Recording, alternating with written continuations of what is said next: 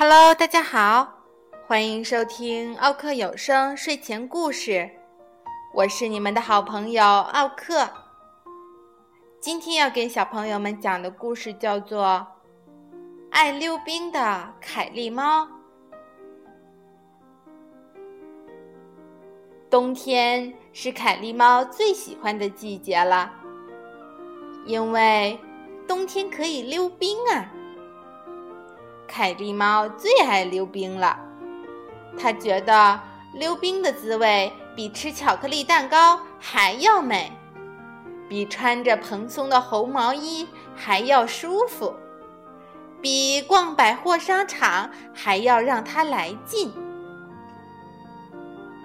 周六和周日，凯蒂猫总是一大早就出去溜冰了。明媚的阳光。勾画出它的身影，北风也在高高的灌木丛上为它歌唱。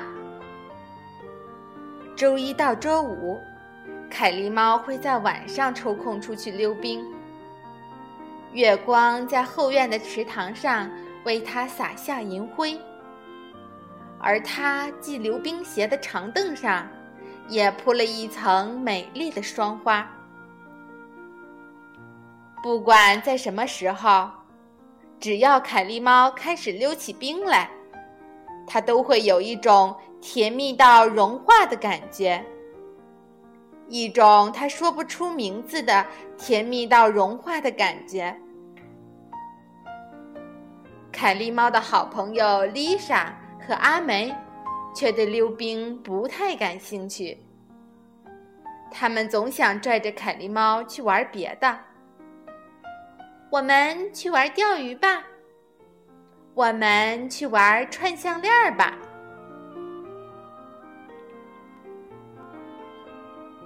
直到这一天，他们得知了蜜糖溪溜冰大奖赛的消息。瞧啊！阿梅一边嚷嚷，一边把宣传单塞到凯利猫的鼻子底下。是大奖赛哦，丽莎也跟着起哄。溜冰大赛有奖品，蜜糖溪溜冰场的整年免费入场券，新衣服，还能免费坐一回白色小轿车。小伙伴们想把宣传单。拿给凯利猫的妈妈看。你想要去那个溜冰场里面滑冰吗？妈妈问。凯利猫还没来得及回答，阿梅已经抢先发言了。他当然想去了，他要不想去就是一个大笨瓜。丽莎也补充道。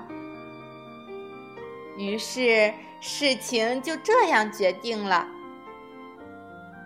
周六和周日，凯莉猫一大早就去练溜冰。那个旋转还得再练一遍。阿梅命令道：“周一到周五，凯莉猫每天晚上都去练溜冰。”姿态要再优雅一点儿，丽莎命令道。终于，这一天，大奖赛开始了。祝你好运哦，猫爸爸说。尽力就好了，猫妈妈说。一定要赢，丽莎说。要赢啊！阿梅说。不一会儿，大喇叭里传来了声音：“请所有选手进入溜冰场。”溜冰选手们鱼贯而入。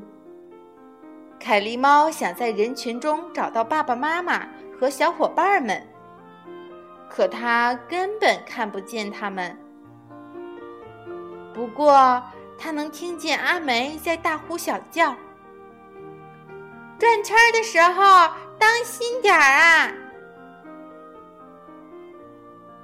凯莉猫排在队伍的第五位，他眼看着四个溜冰选手在他前面出了场。第一个选手的表演精彩极了。可在转最后一个圈的时候，他一跤滑倒了。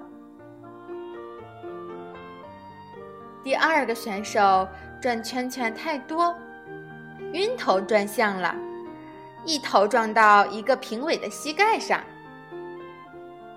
这一撞让第三个选手笑疼了肚子，让第四个选手紧张的嚎啕大哭起来。看着这一切，凯莉猫开始觉得，它有可能赢到大奖了。它开始幻想起那些奖品来：蜜糖溪溜冰场的整年免费入场券，新衣服，还能免费坐一回白色小轿车。我要是不想要这些，我就是一个大笨瓜。他这样想着。这时，凯莉猫听到大喇叭里在叫它的名字。终于轮到它出场了。它随着音乐来到台前，滑过冰面儿。它滑行向前，它不停旋转。一连串流畅无比的动作，迎来一片喝彩和掌声。凯莉猫之后，还有三位选手陆续上了台，其中两位选手的表现都十分出色。终于到了评委们宣布比赛名次的时间。凯莉猫不由得屏住了呼吸。最终的冠军是 Maria。你已经尽力啦，猫妈妈说。我们都为你骄傲，猫爸爸说。嗯。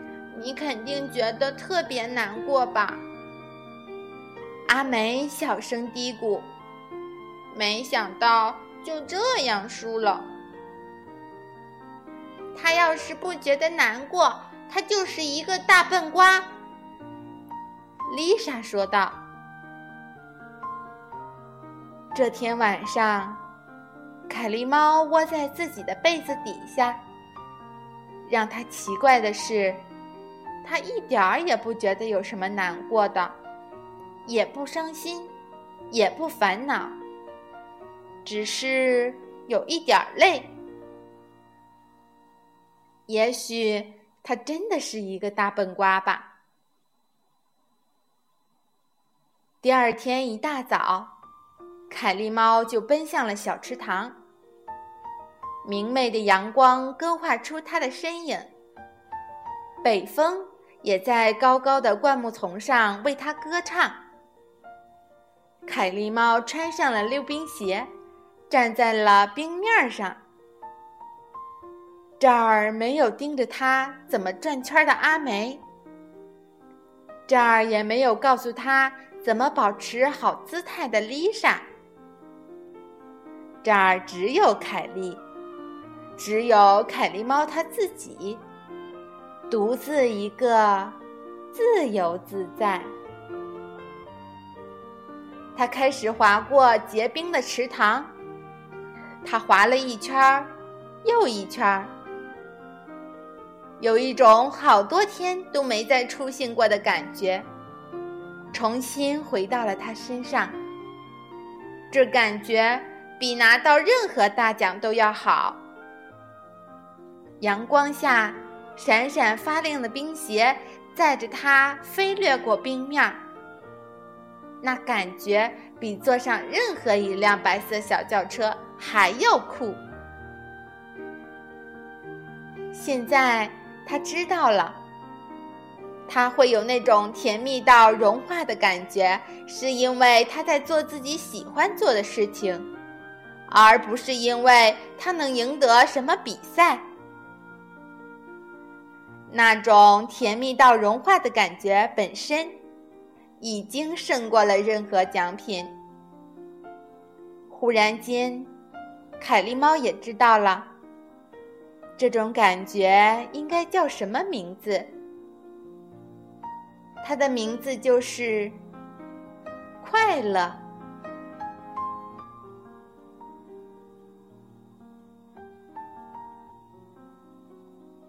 小朋友们，今天的故事就讲到这里啦，再见。